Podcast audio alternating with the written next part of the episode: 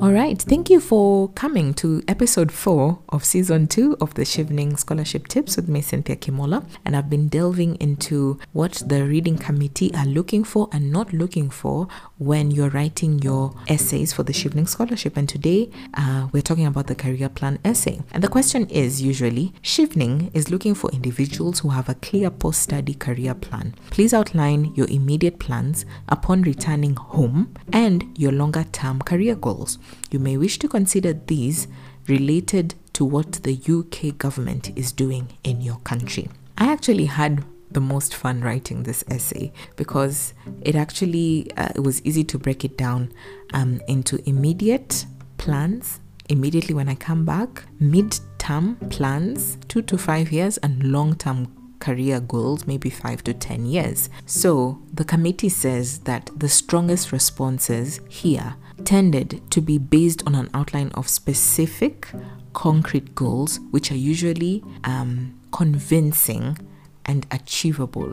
So, whatever your goals are, you are allowed to dream big, but ensure that they look and sound convincing and are achievable. So you you have to outline specific and concrete goals.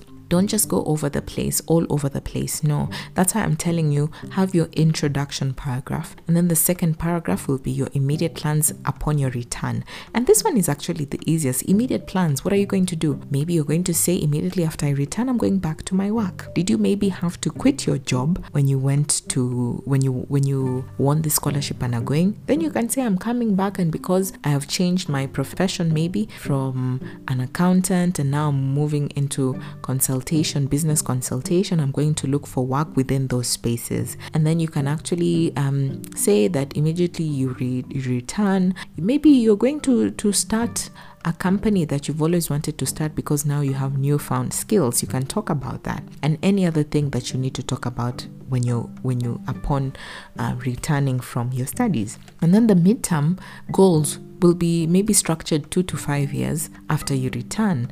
Um, you can talk about um, maybe if it's mentoring young people in your same field, you're going to do that. If you maybe want to change um, fields, all right, to move from one field to another, you can talk about that and show specific concrete goals. Maybe you can talk about um, you working together with the university to be able to teach if that's what you want to do go that route to do maybe evening classes to bring back the expertise uh, you've gotten from the uk because you've seen loopholes in your field that's something you can talk about. And then the long term goals would be what you eventually want. Is it maybe setting up that company? Is it going into public service um, is it you actually venturing into into policy making? That's something you can talk about there, but also try not to be too money oriented because this is all about leadership and influence as well.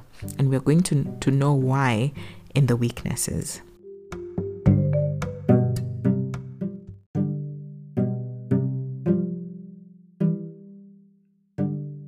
Many applicants uh, who do masters also want to do PhDs. So the reading committee says many applicants illustrated a desire to do a PhD in the post study section.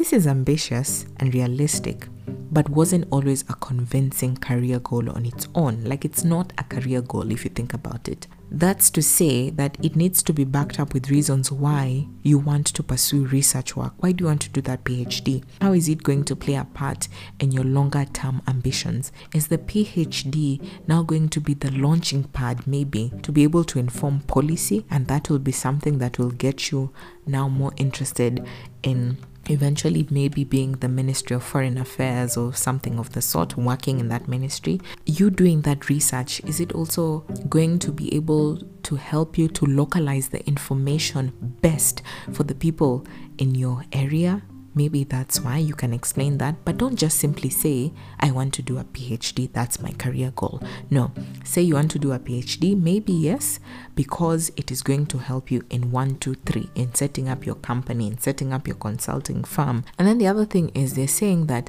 career plans were often too poorly developed and it was not possible to discern how a Chevening scholarship would be of benefit. So that's why I'm saying you need to actually sit down and figure out okay, what do I want to do? So thank you so much for listening to this episode. Um, and as always, please share it with your friends who might find it beneficial